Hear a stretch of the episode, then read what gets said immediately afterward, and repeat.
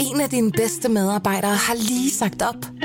Heldigvis behøver du ikke være tankelæser for at undgå det i fremtiden.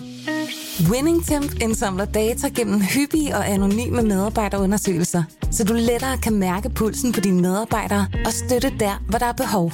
Kunder som Alfa Laval, Orkla og Volvo bruger allerede WinningTemp og ser, at det øger trivsel, reducerer turnover og hjælper med at fastholde talenter. Få gratis gennemgang allerede i dag på winningtemp.com.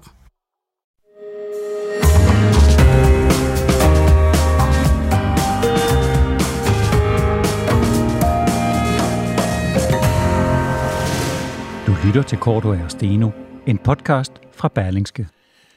Den 14. maj, øh, der går Tyrkiet til øh, præsidentvalg og parlamentsvalg for at afgøre, om den øh, mangeårige regeringsleder, præsident Erdogan, han skal fortsætte ved øh, magten. Har oppositionen dengang en øh, reel chance for at vinde valget i et land, der blandt andet indtager en øh, ret så central rolle i forhold til øh, flygtninge og immigrationspresset mod EU?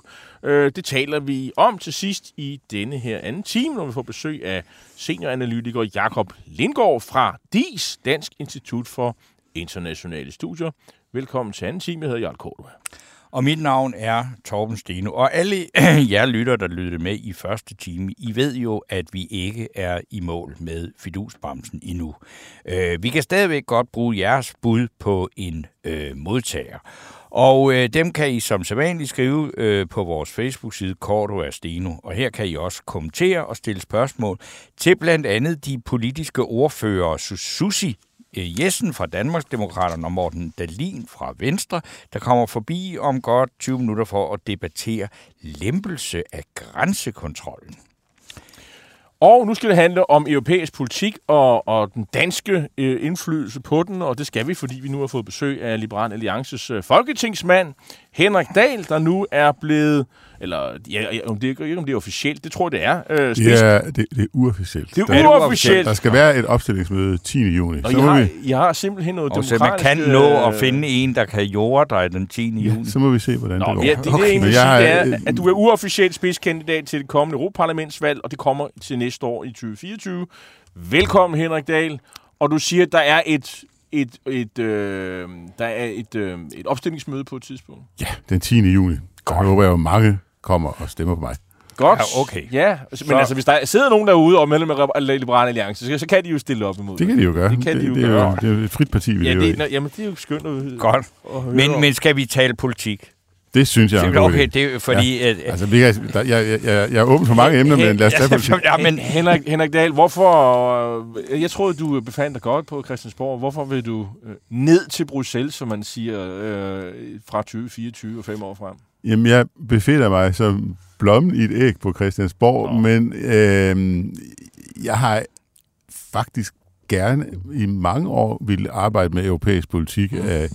Jeg meldte også mit kandidatur til valget i 19, men det, den, som partiet endte med at pege på, var, var Mette Bock. Men allerede dengang sagde jeg, at jeg var interesseret, fordi europæisk og international politik interesserer mig. Jeg har også været udenrigsordfører for LA siden 2016. Mm-hmm. Men, men, men så sige, altså, er det fordi, det interesserer dig på den måde, at det er meget interessant at overvære det? Fordi hvis du nu skulle erobre et plads, så er der øh, 704 andre, der sidder i det der parlament. Og man har sådan på fornemmelsen, når jeg ser sådan et, et parlament, det med alle de sprog og alle de der medlemmer, det er jo ikke meget indflydelse, man overhovedet har på noget som helst. Man har ikke så meget indflydelse i et parlament, når man stemmer. Det har man jo heller ikke, når man er en ud af 179. Men jeg har jo siddet i vores danske parlament i otte år, og jeg ved jo, at den indflydelse, man har, når man taler sammen, og når man går til møder, og når man øh, sonderer terrænet og laver politiske aftaler, den er jo ikke øh, matematisk regnet ud på den her måde. Den har jo også meget at gøre med de argumenter, man lægger frem, og hvor godt man forbereder sig. Jamen, det, det du glæder dig til, det er at komme til at føre nogle samtaler med en, en anden, der øh, nyvalgt øh, parlamentariker fra Rumænien, for eksempel. Jamen, det tror jeg da også er spændende. Men, men, men jeg har jo siddet efterhånden rigtig mange år i vores danske parlament, og der ved jeg jo godt, at den måde, politik bliver formuleret på, det er jo, at man lærer øh, ordfører og andre politikere at kende, og man har en masse diskussioner af, hvad der kunne være øh, løsninger, der kunne samle et flertal, og det er jo sådan, man arbejder så, politisk. Så du tror ikke på, at den strategi, for eksempel som Therese Skavenius har anlagt med at skælde ud på alle øh, de politiske modstandere og, og, og med udvalget og sige, de mobber en og gå ned og drikke John Cena Tonic, det er ikke den måde, man plejer på for, for politisk indflydelse. Er, er det, du siger? Man har jo metodefrihed som politiker. Nå, jeg, jeg tror, vi tager et andet spørgsmål. Ja, Jan Henske, han skriver, hvilken gruppe i Europaparlamentet vil Liberal Alliance tilhøre? Det vil jeg være knusende ærlig at sige, at det synes vi er lidt svært, fordi der er ikke nogen af grupperne, der sådan en til en har vores øh, politik. Fordi sådan helt ærligt mellem os og lytterne, så kan man sige, at alle skråstrej Renew Europe, de er mere føderalistiske, end vi øh, bryder os om. Men EPP, som jo også er en borgerlig blok, altså centrum højre, har jo en sortere miljøpolitik, end vi Hvis vi bare lige til dem, der ikke kan de partierne, så går ALDE, det er for eksempel den gruppe, som Morten Lykkegaard fra Venstre. Ja, der sidder Venstre, Radikale Venstre og nu også Moderaterne, så der sidder okay. mange danske partier der. Godt. Ja, det, det, er, det, det, det, ja, det, så, så, så hvad er så, øh, hvis så laver jeres egen gruppe, eller øh, der er også de der ICR og sådan noget? Nej, nej, altså så vil vi da, jamen, så vil vi da gøre, ligesom man altid gør som politiker. Altså så ser man jo, øh, så afvejer man jo fordelene og ulemperne, og så beslutter man for det, der har hvad skal vi sige, flest fordele i, i, i forhold til ulemperne. Og, og den diskussion kan også lige så godt være ærlig at sige, at den skal vi nok meddele resultatet af, men vi har ikke haft den okay. til ende endnu. Henrik Dahl, du repræsenterer jo et parti, som jo for øh, ikke så mange år siden, øh, synes jeg, var med til at sørge for, øh, og, og, og at, at Danmark traf en utrolig tåbelig beslutning om at ikke at være en del af retsforbeholdet. Øh, og det var jo et udtryk for, hvad skal man sige, det ved jeg ikke, om det var LA-populisme, eller hvad, jeg ved ikke, hvad man ville med det, øh, men det endte jo i hvert fald med, at vi fik et flertal for det, og står uden for det. Og øh, det er jo ikke det, der er på spil, hvis man kommer ind i Europaparlamentet, men det handler, men hvad er egentlig, hvad, hvad er det, LA vil med EU? Jamen alle, der har fulgt øh, vores parti, ved jo, at vi har været igennem nogle forskellige øh, forandringer og metamorfoser, eller hvad man nu vil kalde det. Øhm, og den beslutning om at stemme nej til at fjerne retsforbeholdet, den blev faktisk taget, før jeg blev valgt ind i Folketinget i 2015, så jeg var ikke meget tæt på den. Øh, vi, vi er jo nok blevet et mere EU-positivt parti, end vi var for 10 år siden, øh, og, det der, og, og det passer mig jo personligt rigtig godt. Øh, jeg sad i Brexit-underudvalget fra 2017 til 2018, fordi sad Folke... i Brexit?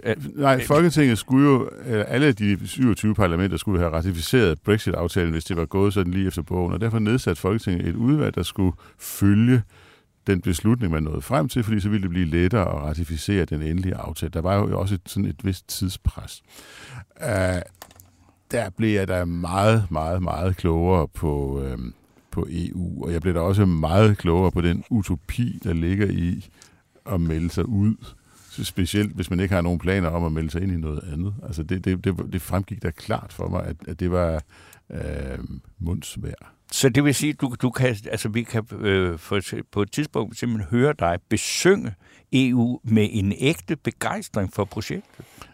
Jamen, jeg har jo alt, jamen, jeg har altid sådan i overvejende grad været tilhænger af, af EU, og, og det jeg egentlig synes, der er sket i Danmark øh, i de år, jeg har fulgt det, er jo også, at, at det måske er blevet sådan, som vores demokrati i øvrigt er, at, at de fleste mennesker mener, at det er en ramme øh, om en hel masse forskellige øh, former for politik, ligesom at vores demokrati er en, en ramme om, om, at, om, at vi bestemmer ting, og, og så kan vi jo så godt være uenige, men, men det betyder ikke, at vi hader demokratiet, selvom vi bliver nedstemt. Men hvad er det, det er EU, som du ser allerbedst til, og det, som du synes, at, at det, du kunne have lyst til, altså nu skal du lige vælges til det, og, sådan ja, ja. Noget, og engagere dig øh, i øh, Europa politisk? Jamen altså, EU er jo ikke fredens projekt, som der er nogen, der tror, fordi fredens projekt, det er jo NATO's atomparaply. Men øh, EU er jo et utroligt godt uh, projekt til, uh, til, til frihandel, uh, og til på den måde at fremme uh, den økonomiske velstand i, i Europa. Øhm, det er ikke særlig længe siden, at jeg var i Polen, og der sad jeg da også og tænkte over, hvor fattigt et land Polen var for 30 år siden, og hvor godt den almindelige herre og fru Polen har, har fået det. Det har da i høj grad noget at gøre med markedsadgang, og man kan komme ind og være med. Uh, og der synes jeg, at EU har gjort det rigtig godt. Jeg skal, jeg skal lige sige, altså, grund til, at jeg var i Polen, var, at jeg skulle til Ukraine ja. og tale med ukrainske politikere. Og, og det er da også klart, at når man taler med ukrainske politikere, så kan man da også godt se øh, fordelen for dem at komme ind i et, et, et stort frihandelsområde, velreguleret, øh, fornuftigt, øh, og, hvad, og hvad der er i det for dem. Øh, Annie Hedegaard, hun er, hun, hun, er, hun, hun er sådan lidt kritisk. Hun, hun siger, du er nu klar til elefantkirkegården, øh, som man jo siger, at, øh, fordi nu er det udtjente politikere osv. Men det kunne også godt, at du havde andre øh, øh, idéer med at komme til, til Bruxelles. Øh, og, og du er jo kendt på det her øh, for at hvad skal man sige, slå et slag øh, imod øh, wokeness og tiltagende wokeness osv. Har du tænkt dig at, at bruge Europaparlamentet som, som arena til at fortsætte den kamp øh, mod øh, wokeness, som er overalt, og som jeg også indtryk af, at spiller en rolle nede i Europaparlamentet. Det er også noget, man diskuterer. Altså, det kan jeg ikke lige sådan forestille mig, men altså, EU har jo nogle meget, jamen, jamen, altså, EU har nogle meget store rammeprogrammer øh, for forskning, og dem har jeg jo fulgt i mange år, fordi jeg, har været, jeg var forskningsordfører helt fra 2015 og så, og så til valget her.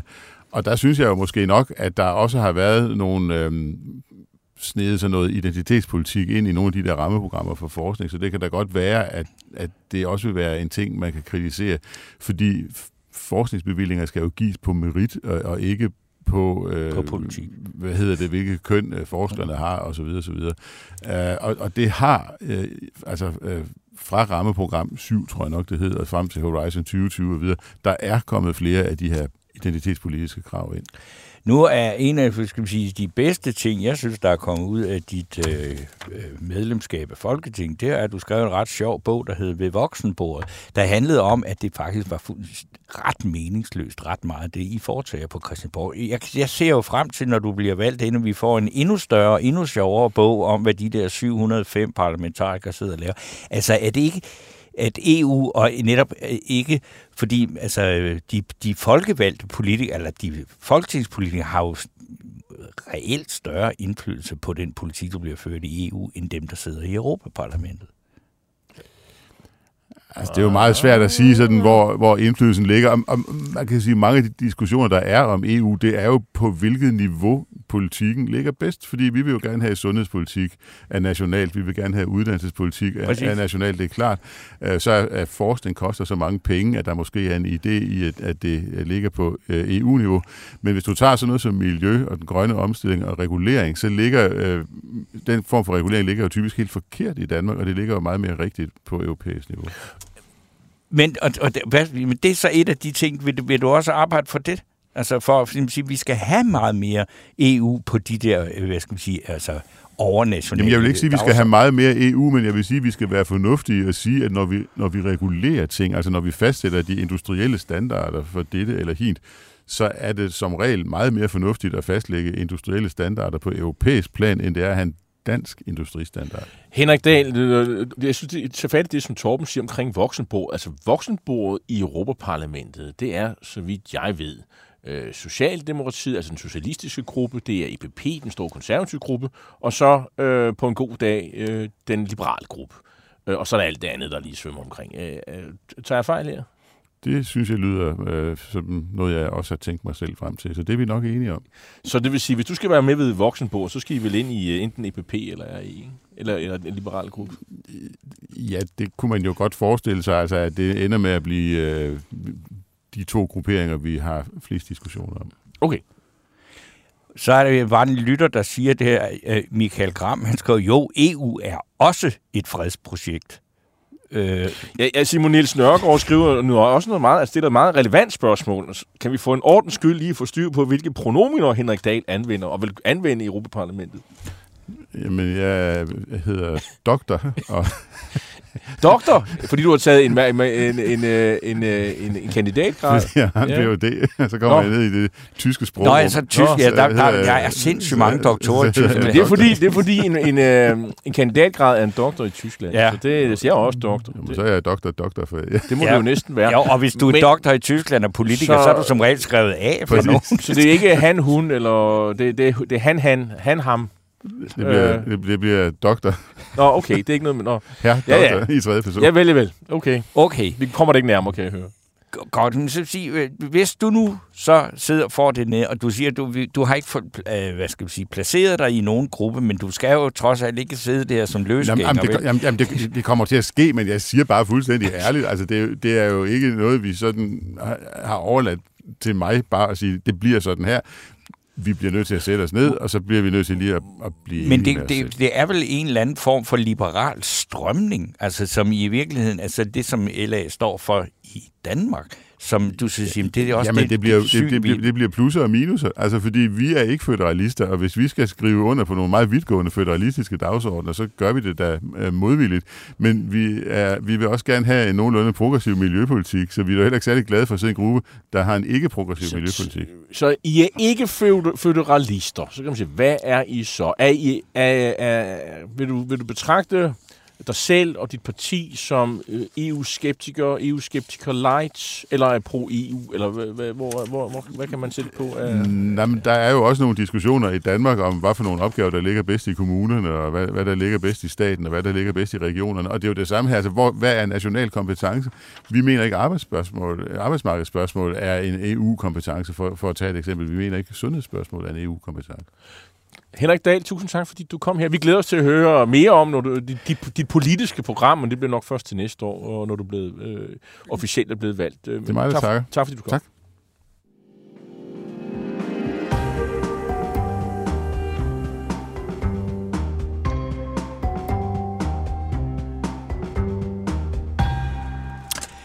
Ja, det er jo et, øh, et tæt pakket øh, bamseprogram, vi har i dag, fordi vi har taget hul på, om vi kunne finde en øh, modtager af den her uges fidusbams. Og der er altså ikke rigtig øh, for mig at se, altså det var jo Simon Nielsen Øregård, der øh, nominerede øh, Martin Lidegaard, Alex Van Opslag og Søren Pape for at gå i, hvad skal vi sige, rette og søge indflydelse på alt det her pensionsspørgsmål, tilbagetrækningsreformer og alt muligt. Men, altså, inden... men ellers er der jo ikke rigtig nogen Men så kunne vi jo tage fat i en anden sag. Øh, Peter Hummelgaard. Ja. Han, øh, han, han er en sympatisk mand, der henter og bringer sine børn i daginstitutionen ud på Amager, hvor han bor, hvor han er valgt og så videre, og vokser op. Og ja, nu skal jeg ikke sige noget om lufthavnene, fordi det er Nej. grin. Men, men altså, og det er jo meget sympatisk, at han har tid til det, øh, og har sådan noget... Men han, det, hvor han parkerer, det har jo skabt en hel del øh, for øh, røre, og der er sådan en diskussion om, hvorvidt uh, uh, BT, som det der studie, vi sender i, mm. om, om de må have lov til at stå og, og, og, filme, og filme, når han kommer uh, ræsende, og parkere ulovligt, ikke bare én gang, men gentagende gang. Ja, jeg, jeg synes, altså, jeg synes det, det er en lille sag, fordi jeg altså Peter Humgaard må da for min skyld parkere lige så ulovligt, han vil bare, bare betale bøderne. Altså, det, det, er jo ikke... Du, du, du ser ikke noget problem med, at man er landets justitsminister og, og, og, ikke, og ikke skal overholde jo, trafik, altså, øh, jamen, også, jo, også men, men, men nu er parkeringslovgivning, altså hvis skal vi sige, det, og overtrædelse det, ja. af parkeringsvedtægterne, det er jo altså i den milde ende af, af straffe. Men, men er det ikke noget, man sådan lader hånd om øh, lov og regler? Er det, er det, det, er skal, altså, man ikke, skal man det som justitsminister, synes du? Ja, er det sådan, altså, Peter, godt jeg, jeg, jeg Hvorfor kommer han ikke i, i sin ministerbil, og så kan det ministerbil Jamen, der er jo også, der er, også, der er større skandaler, det er jo folk, der har kørt rundt med deres afleveret børn i ministerbil. Det er da meget værre. Og det må man ikke, eller hvad? Nej, Nå, jeg, synes, jeg. At, altså, jeg, jeg synes, det er fint, at øh, altså, han må for min skyld få alle de men, bøder, han vil. Men nu det, har det han, gavner jo et eller andet. Men nu har han jo sagt undskyld til den øh, person, hvis, øh, hvis parkeringsplads, han har ligesom har, åbenbart har taget... Øh, øh, kan jeg forstå. Men han vil ikke rigtig sige øh, undskyld til, for at have overtrådt lovgivningen. Sådan, øh. altså, og, og, og jeg, jeg synes jo, det er også interessant at sige, at han, han er jo medlem af et politisk parti øh, i København, øh, Socialdemokratiet, som i sidste kommunalvalg gik til valg på at øh, fjerne parkeringspladser. Ja, ja. Endnu flere parkeringspladser i hovedstaden. Og, og det er jo og, også nu må man, nu, få endnu flere øh, penge ind på bøder. Og man må heller ikke... Øh, nu skal vi snart køre 30 eller 40 km i timen i, i Københavns Kommune. Mm. Øh, det næste bliver vel helt at afskaffe bilerne. Det ja, ja, det gør det da på et eller andet tidspunkt. Men altså, jeg, jeg, jeg, kan ikke rigtig hisse mig op, og jeg synes, at Peter Hummelgaard det er, er en, en... Du synes ikke, det, det, det, det, det, det er dumt at gøre sådan noget?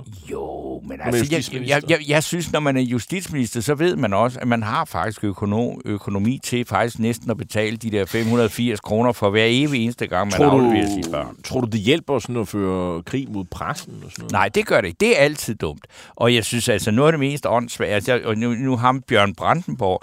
Øh, Fra Langeland. unge socialdemokrat, som jo er, er blevet udskrevet, og på mange måder også er en virkelig dygtig øh, ung mand, og et, et stort politisk talent og sådan noget. Altså, at man skal sidde og høre på, at pressen har et problem, fordi de har filmet Peter Hummelgaard med at lave og sammenligne det med, at de har haft hele overkroppen nede i Karen Ellemanns skraldespand engang. Det kan jeg ikke tage over. Henrik Vejre skriver nu, øh, kom et godt forslag, synes jeg. Øh, Bamseforslag. Jonas Herby for at have taget debatten op om landsbyernes fremtid på alting. En, en rigtig vigtig sag. Og det synes jeg faktisk er rigtigt. Og det øh, Herby, han jo siger, øh, det er jo, at øh, man skal øh, øh, bevare en, en, en 2, 3, 4 øh, landsbyer. Og øh, så ikke mange mennesker, vi pludselig Ja. er i dag. Det er jo herligt. Øh, så, øh, og, og, så, så skal man, så må de der landsbyer, de må bare dø. Øh, fordi øh, der, det, det kan alligevel ikke nytte noget at holde liv i dem. Øh, det er ligesom det, der er hans øh, synspunkt. Og Jeg jeg, og jeg har synes, tænkt på, om vi skulle have øh, ham i debat i næste uge, Jonas Herby. Jeg, jeg vil også sige, Jonas Herby, hvis du har tid og sted, så, så ja, du får ikke fidusbamsen for det, men vi vil rigtig gerne høre mere. nu, Og jeg synes, det er befriende frisk at høre øh, et menneske sige, lad bare landsbyerne dø. Øh, det er dog mindst noget nyt, og det er der til at tage og føle på. Det er i hvert fald, altså man kan sige, der er meget, meget, meget, meget langt til sådan noget Inger Støjberg-romantik. Annie, Øh, Annie, Annie Hedegaard skriver, at han skulle have lagt sig ned. Øh, alt andet er arrogant. Øh, og det er altså øh, justitsminister Peter Hummelgaard. Men nu skal vi videre, Ja, Torben. altså Peter Hummelgaard, ja. Øh, vi, ham må vi snakke mere om på et andet tidspunkt. En af dine bedste medarbejdere har lige sagt op. Heldigvis behøver du ikke være tankelæser for at undgå det i fremtiden. WinningTemp indsamler data gennem hyppige og anonyme medarbejderundersøgelser, så du lettere kan mærke pulsen på dine medarbejdere og støtte der, hvor der er behov. Kunder som Alfa Laval, Orkla og Volvo bruger allerede WinningTemp og ser, at det øger trivsel, reducerer turnover og hjælper med at fastholde talenter. Få gratis gennemgang allerede i dag på winningtemp.com.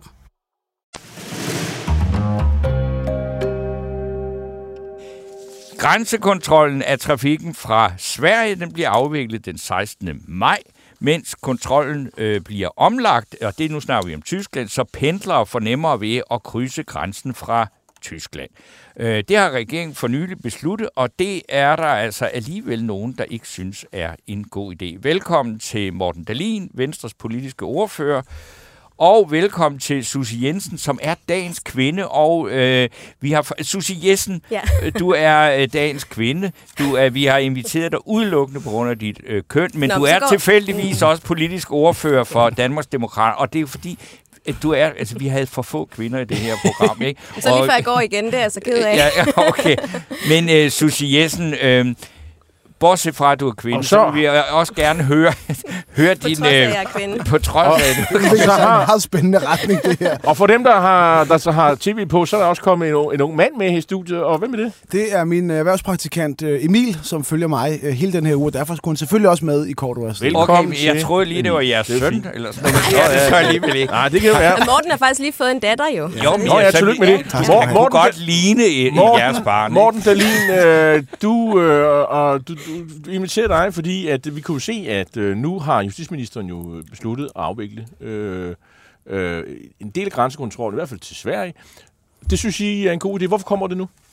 Jamen, det gør det jo, fordi at øh, grænsekontrollen, den skal der tage stilling til øh, hver halve år i forhold til de regler, vi er en del af som en del af det europæiske øh, fællesskab.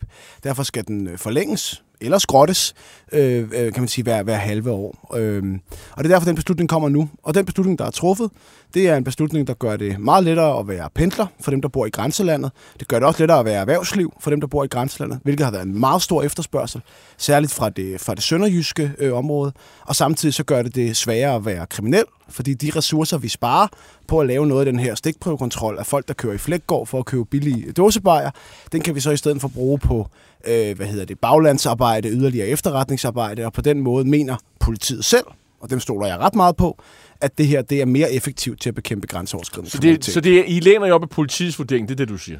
Ja, altså, jeg er jo liberal af sind, og som det er med mange liberale, så har man jo en politisk holdning, som er meget frisætning, og en personlig holdning, som er meget autoritetstro. Og jeg er meget autoritetstro, og jeg Okay. tror på politiet. Jessen, Susie Jessen. jeg lader mærke til, at øh, din partiformand, øh, Inger Støjberg, hun var ude og kritisere det her. Ja, det var hun i den grad. Hvorfor, øh, hvorfor synes I, det er en dårlig idé? Ej, men vi synes, i den her tid lige nu, hvor der er 40.000 flygtninge, der er ankommet i år til Middelhavslandene, der er en høj terrortrussel mod Danmark, det har vi også set i de seneste vurderinger fra PET, så det er ikke tiden til, at der skal øh, lempes på grænsekontrollen. Og det er jo reelt det, der sker her. Jeg ved godt, at Venstre har travlt med at sige, at nu har de forlænget grænsekontrollen, men heldigvis er der også andre partier i, øh, i regeringen, som er lidt mere ærlige. Øh, jeg ved ikke, jeg har faktisk taget noget merch med her, men altså, hvis man sådan lige kigger på de her to opslag fra Venstre og Moderaterne, så er der jo godt nok forskel på, hvordan man øh, lige markedsfører sin beslutning her. Ja. Moderaterne, det er mere frihed, mindre grænsekontrol. Venstre, de snakker om, at nu passer vi på Danmark og forlænger grænsekontrollen. Præcis. Og det er bare for at sige, det minder mig lidt om dengang med Morten Østergaard og Helle thorning Schmidt, hvor Morten Østergaard blev ved med at snakke om, at nu har de lempet udlændingepolitikken, og Helle thorning Schmidt, hun var ikke sådan helt enig. Men, øh, Susie Jessen, inden altså, at du nu bare skyder på de partier, der har eventuelt har ændret synspunkt, så kan jeg godt simpelthen sige, tror du virkelig selv på, at politiet de siger, jamen det er hvad, vi er klar til at se gennem fingrene, og alt det der med de der flygtninge, det, det, det, det, er, ikke, det er ikke noget problem længere. Men altså, jeg tror, at politiet de er jo presset. Altså, det ved vi jo også godt. Politiet mangler ressourcer over det hele, og, og sådan er det, og det skal vi jo, øh, det skal vi jo også tage stilling så, til. Så det har vi gjort i vores ved ikke, hvad det er for en virkelighed, for de Nej, men, nej, men det jeg siger, det er, at de, øh, de tager udgangspunkt i de ressourcer, de har og så kigger de jo på det. Og der vil jeg bare sige, at der er det jo en politisk beslutning for os, og så gå ind og sige, okay, jeg synes ikke, at det her det er en øh, god idé, at man fjerner 85 øh, medarbejdere fra, fra grænsen, fordi at der er meget af det her, de her folk, der kommer over, hvor det er, at der kan være nogle udfordringer. Vi så tændstikmanden for eksempel, som uh, planlagde terrorangreb i Danmark. Han blev taget, fordi han manglede et pas. Terror, flygtning, mangler ressourcer hos politiet, du markerer... Jamen, der mangler ressourcer hos politiet. Det er den virkelighed, øh, vi lever i. Politiet har lavet en helt klar vurdering. De siger det sort på hvidt. Den nye, omlagte grænsekontrol, den er mere effektiv til at bekæmpe grænseoverskridende kriminalitet. Jeg lever i virkeligheden. Jeg mener, at vi skal bruge hver eneste skattekron, vi opkræver bedst muligt. Og når vi skal bekæmpe kriminalitet, og det skal vi gøre, så skal vi gøre det på den mest effektive måde. Og det er ved at gøre det lettere for pendlerne, og det er ved at gøre det sværere for de kriminelle. Så er der delen omkring øh, migrationspresset. Vi ser en meget alvorlig situation i Italien øh, lige nu. Vi ser også en situation i Østrig, der er ganske øh, alvorlig. Og derfor er vi også, og det skal vi være, klar til med få timers varsel at hive i den nødbremse, der er i den danske lovgivning, og slå grænsebommen ned. Men de to ting skal skilles ad. Men jeg kunne egentlig godt tænke mig at tage fat i det med pendlerne. Fordi nu har Susie Jessen jo nogle fine grafikker med, hun er blevet udstyret med af, af presseafdelingen i Danmarksdemokraterne. Mange af mange af dem har tidligere arbejdet i Venstre. Undskyld, jeg har altså selv printet dem ja, i dag. Det er godt, det er godt, det er godt. Og jeg synes, det er lidt interessant, fordi så sent som i februar, der var øh, Søren Espersen fra Danmarksdemokraterne ude at sige, nu slog han i bordet. Nu skulle det gøres lettere for pendlerne i det sønderjyske område at krydse grænsen. Man skulle bruge nummerpladescanner, man skulle bruge droner, man skulle bruge ny teknologi. Og hvad gør vi nu? Vi bruger nummerpladescanner, vi bruger droner, vi bruger ny teknologi. I virkeligheden gør vi det, Danmarksdemokraterne efterlyste i februar. Vi gør det markant lettere at være grænsependler. Vi gør det markant sværere at være kriminel. Og så er vi samtidig klar til at lukke hårdt i, hvis migrationsstrømmen begynder at gå op gennem Europa. Helt ærligt, jeg synes, det er snus fornuftigt. Altså, nu, vil jeg sige, nu, øh, nu kender jeg jo også Søren Espersen rimelig godt, og jeg ved ja, også det er godt... far. ja, det er jo min far. Og jeg vil bare lige sige, at øh, da han sagde de her ting, så handlede det jo om, at ja, der er et reelt problem med pendlerne ned i grænseområdet. Og der var det jo tilførsel af midler, han snakkede om, hvor det er, at man for eksempel kan lave nogle øh, gennemgang, man kan lave en nummerpladescanning, så det bliver nemmere det det, for dem at komme til og fra arbejde. Ja, men det er jo ikke ens betydende med, at man skal slække grænsekontrollen andre steder, og det er jo det, I gør. Men, Nej, det er det altså ikke. Altså, Jamen, det vi gør altså, nu er... 85 færre medarbejdere ved grænsen, det er der en lempelse af grænsekontrollen. Som bliver brugt til at bekæmpe grænseoverskridende grænse, grænseoverskridende kriminalitet. Grænse, også grænseoverskridende, men grænseoverskridende kriminalitet mere effektivt. Jeg stoler på politiets vurdering. Susie Jessen, Michael Gram, en lytter, han skal holde nu op med at fremme terror som et argument for grænsekontrol. Hvor mange terrorister tænker lige, uha, Danmark har grænsekontrol, så må vi hellere lade være med at lave det. Øh, altså, og Desuden det, er terrorister ofte hjemmedyrket, ikke udefra kommende. Ikke? Hvad siger du til uh, Michael Gram? Har han ikke en pointe? Eller hvad? Nej, altså jeg, jeg tænker bare stadig på den der tændstiksmand, som blev stoppet ved grænsen ned til Tyskland, som var på vej ind i Danmark for at udøve terror i Danmark. Vi ved også, når der vi kigger ud i landet, altså folk, der søger til og fra, vi ved, at asyltallet er rigtig, rigtig højt nu. Man kigger jo på, hvordan hvordan de forskellige lande de indretter sig. Har de grænsekontrol? Har de høje ydelser? Alle de her ting. Det gør jo, at, øh, at man søger til et bestemt land. Og der ved vi jo også, at Danmark har færre ansøgere, eller asylansøgere end andre lande, netop fordi vi har en stram udlændingepolitik, og det skal vi bare blive ved med at have. Og det gælder altså også grænsen. Og, men, og det, nu, nu synes jeg, du siger, at øh, vi har et lavt asyl, asyltal. Og det har vi jo. Mm. Så men nu får vi jo så nu så vil, nu vil asylantallet stige formentlig eller eller hvad hvad, hvad, tænk, hvad tror du?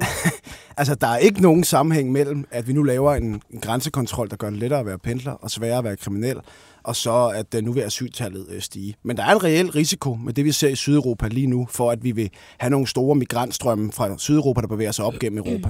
Og derfor skal vi være klar til med meget, meget, meget kort varsel, her tæller vi om timer, øh, at lukke øh, grænsen i og hive den nødbremse, vi har i, øh, i lovgivningen.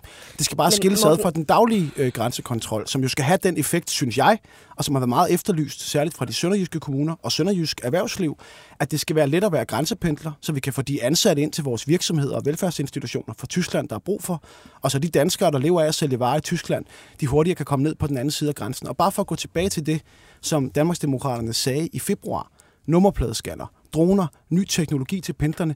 Det er lige præcis det, vi gør nu. Og jeg synes, det her det illustrerer meget godt den situation, vi står i i dansk politik lige nu. Der er nogle partier, der har set sig så sur på den her regering, at selv når vi fører den politik, de har efterlyst, så får vi kritik for det. Helt ærligt, men, det synes jeg er lidt Men underligt. en tilførsel af, af midler til grænsen ud over, altså sådan, så man ikke slækker på den samtidig. Og det er jo det, vi opponerer imod, at man har fjernet medarbejdere ned fra grænsen. Det er jo det, vi opponerer imod. Men hvad bliver de brugt til Fordi i stedet, du sidder, her, du sidder selv her og siger, at der er store migrantstrømme på vej. Du ved, lige så vel som jeg, at der er pres på Europas ydre grænser. Og jeres reaktion på det er at sige, okay, men så hvis de kommer herop, så slår vi grænsebommen i. Hvorfor ikke allerede nu forberede sig på den situation, og ikke også. lempe på grænsekontrollen? Det er vi også, og det er derfor, jeg adskiller det her. En ting er den daglige grænsekontrol, hvor man skal forhindre folk, der gerne vil bruge kriminalitet, i at komme ind over grænsen og gøre det let for pendlerne. Og en anden ting er hele migrationssituationen, hvor vi er klar og skal være klar til at reagere lynhurtigt. Og må jeg ikke bare sige en ting? Ja, nogle af de ressourcer, der før blev brugt, brugt på at kontrollere ham, der havde købt øh, colaer i Flækgaard, de bliver nu brugt til baglandskontrol, til efterretning. Og Susie, helt ærligt, politiet siger selv, at det her er en mere effektiv måde at bekæmpe grænseoverskridende kriminalitet på. Kan du ikke lige forklare mig, hvorfor Danmarksdemokraterne mener, at politiet tager fejl? På, mellem 16 og 20 har der været over 9.000 Hvorfor tager politiet fejl? Lad, lad. Siden mellem 16 og 20 har der været over 9.000 sigtelser relateret til grænsen hvor de er blevet fanget, altså det har jo været alt fra våben og menneskesmugling og narko, der er blevet fanget ved grænsen. Det er derfor, jeg mener, at en stærk og effektiv grænsekontrol er vigtig. Ja. Og der, kan man bare kigge på tallene. Altså, I, I får fjer, der kommer færre medarbejdere nede ved grænsen. Det er det, I vil nu. Og det synes jeg også bare, I skal være ærlige omkring, i stedet for at sætte et opslag på Facebook, hvor I siger, at I forlænger grænsekontrollen. Jeg kunne godt tænke mig lige at bede at forholde til Jan Henske. Han bor nede i grænseland. Han skriver her, undskyld, stop nu den snak omkring kontrol. Hvornår har I sidst været ved grænsen? Pebersmarkt, øh, det er, det er ja. midt inde i, øh, i Sønderjylland, er pivåben. Jeg har lige krydset grænsen mellem Tyskland, Holland og Belgien uden at blive, uden at blive stoppet. Michael Gram skriver igen, tændstikmanden blev taget som følge af efterforskning. Ikke en tilfældig kontrol. Øh, du øh, afviser hans påstand her? Ja, så vidt jeg er orienteret, så blev han taget på vej ind øh, i en paskontrol. Men det er det her, der er diskussionen. Politiet siger, hvordan stopper vi flest kriminelle i at komme ind i Danmark?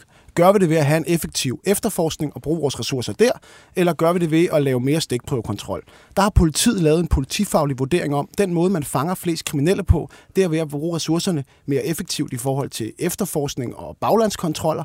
Og der må jeg bare sige, der lytter jeg til politiet, og vi fik ikke et svar fra Danmarksdemokraterne. Hvorfor synes Danmarksdemokraterne, at politiet tager fejl? Men det her det er ikke et enten eller. Det, det handler om, at vi skal styrke det danske politi, så de kan gøre begge dele. Og her fjerner I jo folk ned ved grænsen. Og jeg synes bare, at hvis man, altså, vi har jo sat penge af på vores finanslovsudspil netop til at styrke det danske politi. I, altså jeres finanslovsudspil er der ikke særlig meget, men der er godt nok lidt til kultur, det er 200 det, millioner. Handler det her om, at det er Danmarksdemokraterne, som har, og Inger Støjberg, som holder fast i den her politiske symbolpolitik, fordi det har ligesom været det helt store øh, trumfkort for jer. Så øh, selvom der måske ikke er ret mange øh, asylansøgere, så er det her så stærkt et kort, så det kan I simpelthen ikke øh, bevæge jer på. I bliver simpelthen nødt til at spille det kort hele tiden. Jeg mener ikke, at grænsekontrol er symbolpolitik. Okay, okay men jeg, jeg, jeg vil sige, øh, vi, vi nærmer os afslutningen på den her debat. I skal have tusind tak, for at I kom.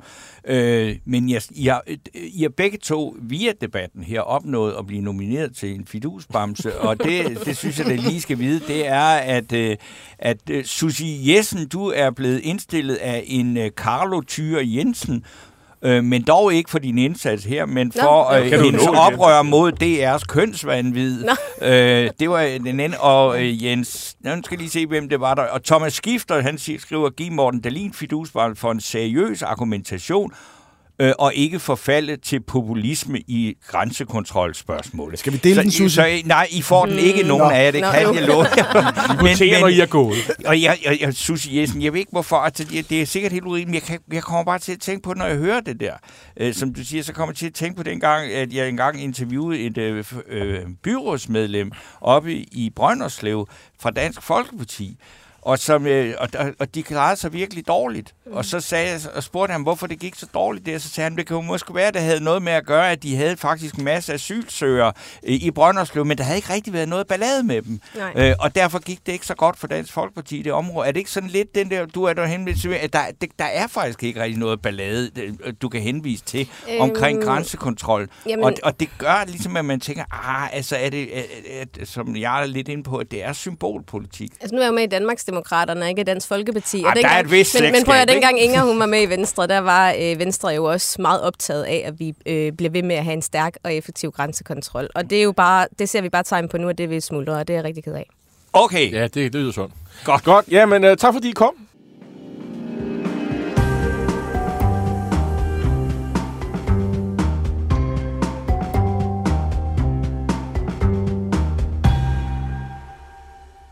Torben Steno, vi skal afgøre, hvem der skal have vidus. Jeg har faktisk et, øh, Et bud. Et, et bud. Jeg, Okay. jeg vil godt indstille øh, justitsminister øh, øh, Peter Altså, Hummelgaard den- den, øh, fra Socialdemokratiet. den Og, og, det er ikke, og det er ikke, for, det er ikke på grund af hans parkeringspolitik øh, og, og måde at ligesom overholde... Øh, det, det burde faktisk øh, tælle minus her. Men det at fjerne grænsekontrollen til Sverige og, og lempe den... Altså, jeg har helt klart været på det hold meget længe, at, øh, at det her det er fuldstændig latterligt og vanvittigt. Ja. Og, og, og selvfølgelig kommer det her, fordi nu har man en flertalsregering, hvor i hvert fald øh, Moderaterne har det som, at de, de, de kæmper for det her, og har været helt klar om, Ja, de fjernet af, af starten. øh, grænsekontrollen. Del af Venstre har, har der selvfølgelig også. Man kan også høre Susie Jessen her. Hun, øh, de, de ser det her som et trumfkort for dem. Nu kan de hammer løs på, på, på Venstre. Øh, jeg synes, det er godt, modigt, rigtigt, at det sker nu. Men man hører også øh, Morten Dahlin sige, hvis det nu kommer vandrende igen, så kommer bomben om igen, og det tror jeg jo også, at at Socialdemokraterne er enige i. Er ikke nogen, Men, men, men, men det er på tide, at den grænsekontrol øh, bliver i hvert fald... Det kan vi jo hurtigt meget. blive enige om. Så jeg synes, og det her det er reel politik, og det er fornuftig politik, så det, og, og, det, og det, det er Hummelgaard, der ligesom er, i- i- øh, det er ligesom ham, der er ansvarlig, så vil jeg indstille Hummelgaard til ugen. Altså, så vil jeg lige holde igen, for jeg synes godt nok, det er en tynd en. Altså, en bamse at give, for det, jeg synes, det, det, det er bare hans Tyndt? pligt at gøre det. Jamen, det er jo politik, Torben. Ja, ja. Og det er Men ham, det er da ikke og- nogen stor præstation. Jeg synes, det burde være en Det, det er, du kan jo tydeligt se her, der er et politisk parti, som, øh, har, som vil, Okay, vil, vil, jeg, vil jeg holder på, den lige, jeg holder som den lige vil score politiske point og angribe regeringen for det, Det her. er rigtigt. Men øh, vi, jeg holder den lige lidt, øh, fordi... Det er så ikke vi- dig, der Nej, kom i nej, studiet, jeg, jeg peger på. Det var dem, der var der før. Nå, men den 14. maj, der går øh, Tyrkiet til valg, og øh, det bliver, tror jeg, roligt man kan sige, et meget afgørende valg. Øh, der skal være parlamentsvalg, og der skal være præsidentvalg. Det er måske er mere interessant, øh, fordi øh, øh, Erdogan, øh, præsidenten, han har siddet på magten siden 2014 i det store muslimske land på grænsen til EU. Han har dels været ministerpræsident, den altså, været, altså statsminister i landet, og nu er han så præsident øh, med, flere, med mere magt, end en præsident der havde i gamle dage. Kan han forblive i, i spidsen for landet, der, der er så afgørende, øh, blandt andet fordi, at øh, vi har jo øh, den her udfordring med flygtninge og migranter, søgning mod Europa, og de kommer ofte fra, øh, fra Tyrkiet. Øh, og han har jo også spiller også en rolle i forhold til NATO og alt det, der foregår i, med Putin og krigen i Ukraine. Øh, og for nylig blev han jo ramt af en kolossal jordskælvskatastrofe, altså ikke ham, men, men Tyrkiet blev ramt af Ja. jordskælvkatastrofen, der kostede, jeg tror det var 45.000 tyrkere livet. Så hvad betyder alt det her? Øh, velkommen til dig, Jakob Lindgaard. Du er senioranalytiker fra DIS, Dansk Institut for Internationale Studier, med blandt andet særlig fokus på Tyrkiet. Øhm, så Hvad er din analyse? Øh, sidste så, jeg så en meningsmåling i går, den viser faktisk, at Erdogan er bagud, i hvert fald i præsidentvalget.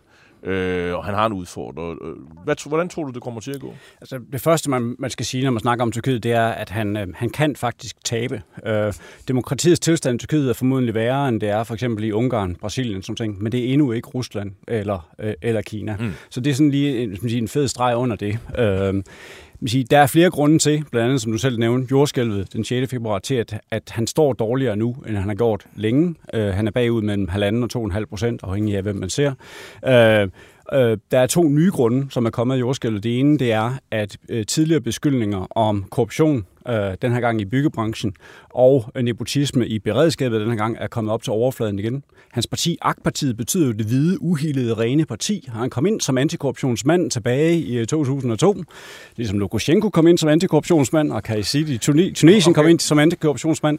Øh, men i 2013 tror jeg, han jo øh, i fik ørne maskinen i forbindelse med nogle anklager om korruption. Det fik han lukket ned dengang. De korruptionsanklager, de er kommet tilbage nu. Det er et problem for ham i øjeblikket, særligt fordi, at økonomien er så dårlig i Tyrkiet. Det andet, det er, at han jo har kørt en meget hård udenrigspolitisk linje, som en del af sådan en rally around the flag-strategi øh, for at vinde sådan en tyrkisk nationalistisk opbakning. Og når man siger, øh, lande som Sverige, som Grækenland, som USA. Knus elsker ham med nødhjælp. Øh, Blinken var på besøg og man siger, udleverer kasser med nødhjælp og overflyve områderne sammen med den tyrkiske udenrigsminister Çavuşoğlu.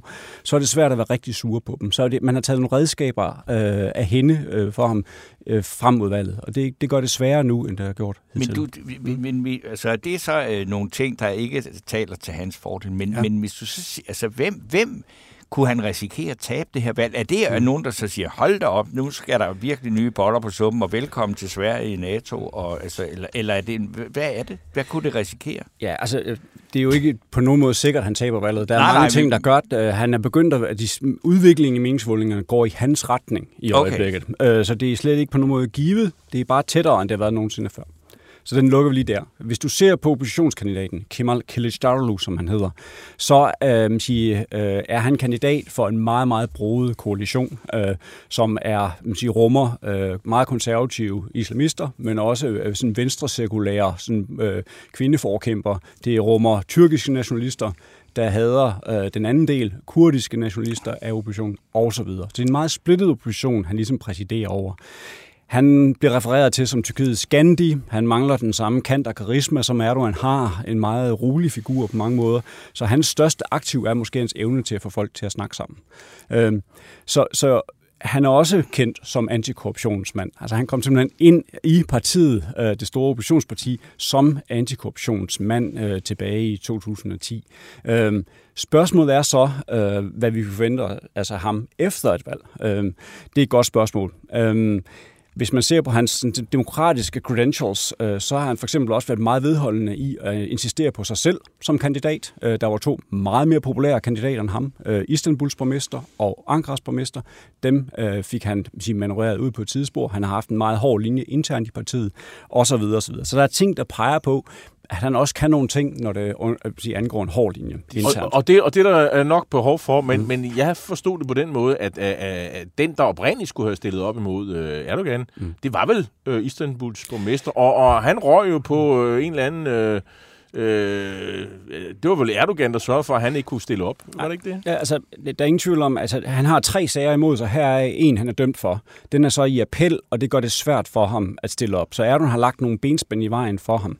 Men han kunne stadigvæk godt have blevet kandidat. Og Kılıçdaroğlu, der nu er kandidat, i meningsmålingerne op til, da han blev jeg sige, jeg sige, introduceret som kandidat i starten af marts, der var Kılıçdaroğlu den dårligste af de fire potentielle oppositionskandidater øh, der var i spil. Og der var Istanbuls borgmester, Ekrem Imamoglu, han var en af de bedste. Altså han var faktisk den anden bedste i meningsmålingerne imod Erdogan. Så, så det er den svageste af de fire potentielle oppositionskandidater, der er endt med at have kandidatstatus nu. Okay. Jacob Lindgaard, mm. du, altså, du siger det selv, ikke? Altså, ja. sige, Tyrkiet er jo trods alt et demokrati, og det er, øh, men det er ringere end Ungarn, ikke? Så har vi jo mm. allerede, altså vi siger, okay. Mm. Men, men hvad vil det sige, ikke? Fordi der var jo, altså for en del år siden, jeg kan ikke huske, hvornår, altså et, et, et, et kupforsøg, ikke? Jo. Som blev slået ned øh, med militær magt, ikke? Og øh, dengang, der kunne man så sige, det, så noget ved man jo aldrig rigtigt. Altså, man får nok aldrig rigtig sandheden om, hvad det var, der egentlig skete. Men altså, at, at, at, er vi i en situation, hvor man kunne risikere at sige, at, at hvis øh, resultatet skulle gå i øh, Erdogan imod, eller et eller andet, så kunne han finde på at sige, jamen altså, der er, det, der er kupforsøg, eller altså brug den slags metoder altså, til at fastholde magten. Vi har jo haft en vis tradition de senere år for sådan en valgfornægtelse, eller, ja, eller ja. soldatfornægtelse. Der er noget med 6. januar og 8. januar forskellige steder i verden. Øh, han har også selv øh, sige, nægtet at tabe to gange. Han tabte i 15, hvor han kaldte et omvalg i efteråret 15, mm. og mhm. faktisk vandt det. Han tabte i 2019 øh, i lokalvalget i Istanbul, kaldte et omvalg og tabte med altså, meget, meget stort. Øh, Tyrkiet er et skrøbeligt demokrati. Øh, det er demokrati, der blev indført, fordi Stalin troede Tyrkiet med at tage stræderne efter 2. verdenskrig, og så øh, skiftede de deres neutrale status ud med et øh, valg i 1950 og et NATO-medlemskab i 1952. Det er et meget ungt og skrøbeligt demokrati. Kun Erdogan finde på at gå resten af vejen. Hvis det bliver tæt, for eksempel, kunne man forestille sig, at, at han kunne gøre det det er det store. Jeg, jeg vil ikke øh, som de lægge hovedet på blokken på den, det spørgsmål. Det er ikke sket endnu. Der er ikke øh, sige, konstateret omfattende snyd med selve valghandlingen i Tyrkiet. Noget, jeg kan sige, det er, at han vil gerne være den. Han vil gerne være præsident den 29. oktober, fordi der fylder Tyrkiet 100 år det er meget vigtigt for ham at være den. Men, men øh, i gamle dage, så var mm. der jo øh, militæret, der, der sørgede for, at, at, at, at man overholdt spillereglerne og sådan noget. Mm. Mm. Øh, men de er ligesom taget ud af ligningen nu. Øh, er det, er, det, er det hans folk, der sidder på militæret? Kan han, kan han ligesom blæse i, øh, ringe til, til forsvarsministeren og sige, nu skal kampvognen ud og rulle? Mm. Og, og nu må vi ligesom øh, nul, nul start det hele igen, og så, fordi nu, nu er det helt galt. Tyrkiske forsvar er lidt en sort boks. Det så vi i forbindelse med kubforsøget, hvor man troede, at kubårene de ligesom var over i Tyrkiet øh, på det tidspunkt. Han kom til magten ved at sige, koopte EU. Altså EU er altid en del af den indrigspolitiske agenda. Han talte EU-sprog. Han var pro-demokrat. Han var pro-EU-mand. Han kom til. Vi hyldede ham. Øh, jeg har sige, vi havde nyhedsudklip fra 2002, hvor både EU og USA sammenstemmende hyldede ham som demokraten imod militærets magt øh, i tyrkisk politik øh, som vigtigt legitimitet i forhold til vores kamp imod øh, man siger, al-Qaida efter 9-11. Det var lige efter dengang. Nu er det lige efter Rusland, kan man sige. Så det, det har en visse paralleller på den måde.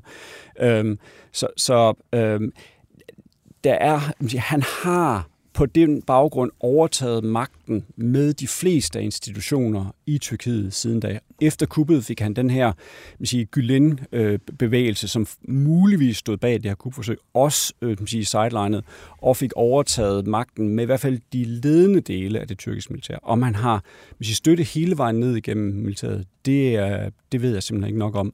Øhm, så, men, men ligefrem militær indsættelse, øh, sige, tror jeg er tvivlsomt. Social uro af forskellige karakterer i en eller anden form for midtescenarie, det, det vil man nok derimod godt kunne opleve.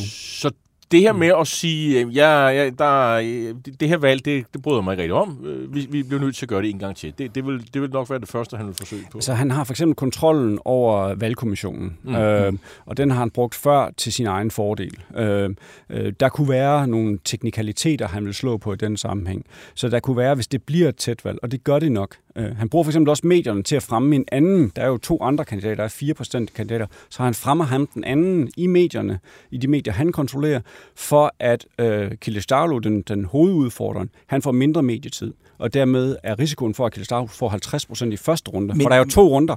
Der er 14. og 28. Øh, hvad hedder det? Øh, hvad hedder det? Er der en bruger mm. selvfølgelig øh, medier, mm. men, men, men er der øh, mulighed, altså hvad skal vi sige, for opposition, har, har de, altså er der tale om noget, der minder om talerør for, for det modsatte synspunkt? Fordi det er jo også en meget væsentlig del af en polit, altså demokratisk proces. Ikke? Altså der, man anslår, at han sidder på omkring 90 procent af medielandskabet i Tyrkiet. Så er det jo øh, egentlig ret imponerende, at en opposition ja. i meningsmålinger kan nå så højt. Det er det. Altså særligt sociale medier er, er meget, meget stærke i Tyrkiet, har været det mange år på grund af det pres, der har været på medielandskabet. Der er indført en ny misinformationslov, øh, som har gjort det sværere for de her oppositionsmedier at agere. Øh, der er for eksempel nogen, der blev lukket ned efter jordskælvet øh, i, i starten af februar.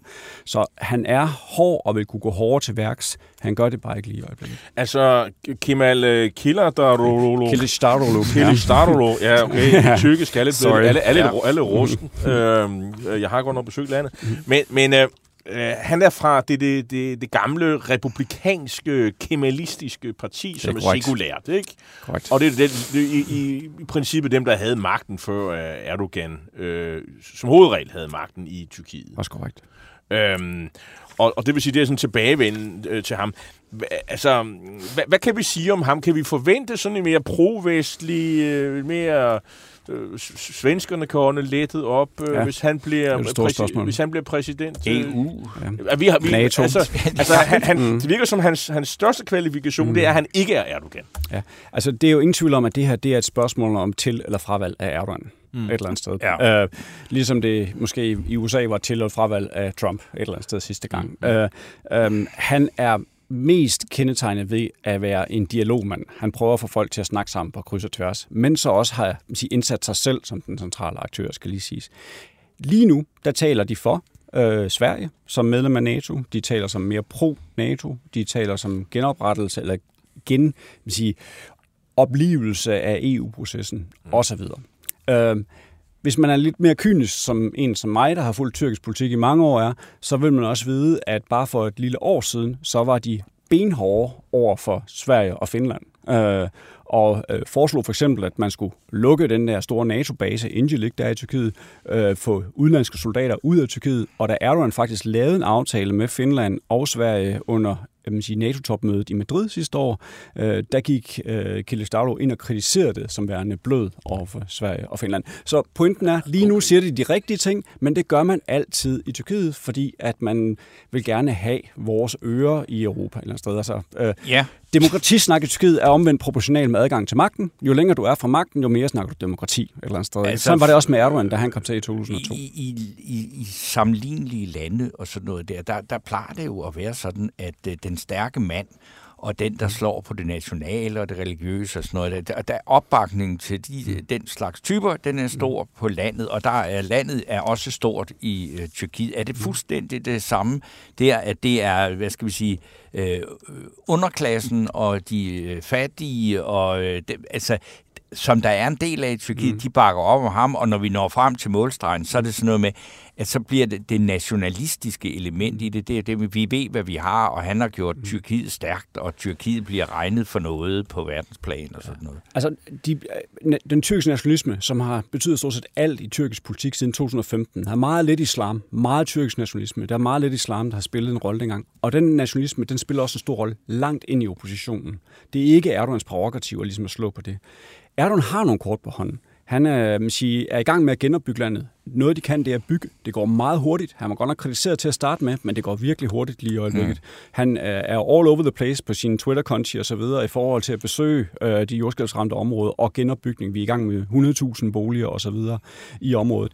Øh, der Han er travlt. en gaveregn uden lige, altså minimumsløn, der blev sat op, og man siger, efterløn, der blev introduceret, pensionsalder så Og hvor videre, skal så videre, pengene så videre. komme fra? Det bliver et problem. Og- og- og det, det- er et der- der er økonomisk også- problem for Tyrkiet efter valget, fordi der er noget boom-bust. De får masser af penge fra Rusland i øjeblikket, for eksempel. Øh, øh, udskydelse af gasbetalinger osv. Der er en kæmpe regning, der skal betales Og efter så, er der, jo- og så er der jo det helt store problem, som, Mm. mm. øh, som er, at man har inflation på sidste år 85 procent. Ja. Øh, den er godt nok faldet en, en smule. Men altså, han, 50 han, han, han har jo den Mm. der altså, Erdoganomics, øh, som, ja. Ja. hvor man øh, ligesom siger, Mm, jamen altså, de almindelige spilleregler omkring pengepolitik, så det, det, det, det, det blæser jeg en hat fuld. Jeg fyrer mm. bare øh, finansministeren, øh, hvis han øh, fører for øh, stram pengepolitik og så, sådan nogle ting. Øh, Altså, det er jo en sådan populistisk form for, man op, forbinder det ofte med islam. Det er en populisme. Ikke? Det er et spørgsmål om lave renter. Det øh, giver forbrugsfest, og det er godt for virksomheder, fordi så kan de investere.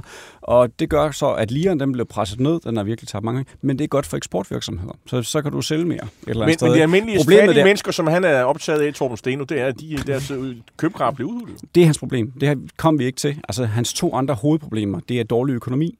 Det er inflation, 50 procent, ja, men det er, jo på, det er jo det, der man kalder year on year, så det er i sammenligning med for et år siden, hvor inflationen allerede var høj. Ikke? Så vi har virkelig høj inflation, og det er kun de officielle tal, de uofficielle tal, og de rigtige tal er formodentlig højere end det. Så økonomien er et kæmpe problem for ham. Også blandt mange af de at man siger, fattige, som før har støttet ham. Det er der ingen tvivl om. Det er et problem øh, for rigtig, rigtig mange tyrker og økonomien. Tid løber, ja. Ja. Øh, så det er aller sidste Ja. spørgsmål, fordi der, der er en krig i et naboland, ja. og øh, man kan aldrig rigtig vide, hvad, hvad, øh, hvor Tyrkiet er henne. Det, det kan man vel heller ikke, selvom der skulle komme en anden præsident. Altså den anden præsident siger øh, mere pro-NATO-agtige ting, øh, Ja. og, og vil sige, øh, fjerne den her mere personificerede eller personaliserede forhold, øh, der er imellem altså Erdogan og Putin øh, i øjeblikket. Øh, men der vil være en balance også, øh, når oppositionen kommer ind. Det er der ingen tvivl om. Jakob Lindgaard, tusind tak, fordi du kom og gjorde os klogere på øh, mulige konsekvenser og udsigter ved det tyrkiske valg den 14. maj. Tusind tak skal du have. Tak selv.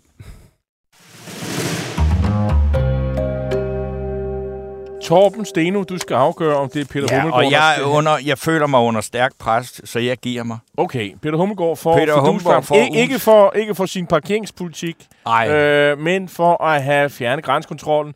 Øh, til, I hvert fald til Sverige. lempet i hvert fald. Til Sverige? Ja, til Sverige. Og, og, og lempet den temmelig meget. Men øh, det bliver så øh, ugens fidusbamse, og så vil jeg så sige, at i næste uge, der bringer vi faktisk, vi skal en tur til Grækenland, og det skal vi øh, blandt andet fordi, at øh, Grækenland jo er et land, der har et meget, meget stort og vigtigt ansvar, øh, når det drejer sig om at øh, stoppe immigration og flygtninges Fra vej Tyrkiet, fra. Tyrkiet ind i Grækenland. Og- Men med det siger vi tak for nu. Og i teknikken sad... Øh, Alexander Brøndby, Og udenfor, øh, der øh, var Emil... Øh, Rasmus, øh, nej, Emil. Lundgaard.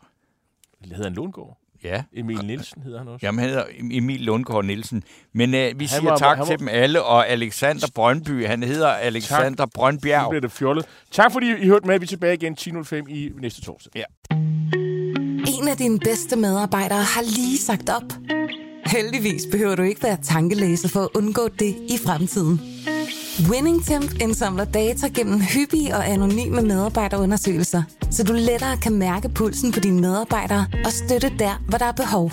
Kunder som Alfa Laval, Orkla og Volvo bruger allerede WinningTemp og ser, at det øger trivsel, reducerer turnover og hjælper med at fastholde talenter. Få gratis gennemgang allerede i dag på winningtemp.com.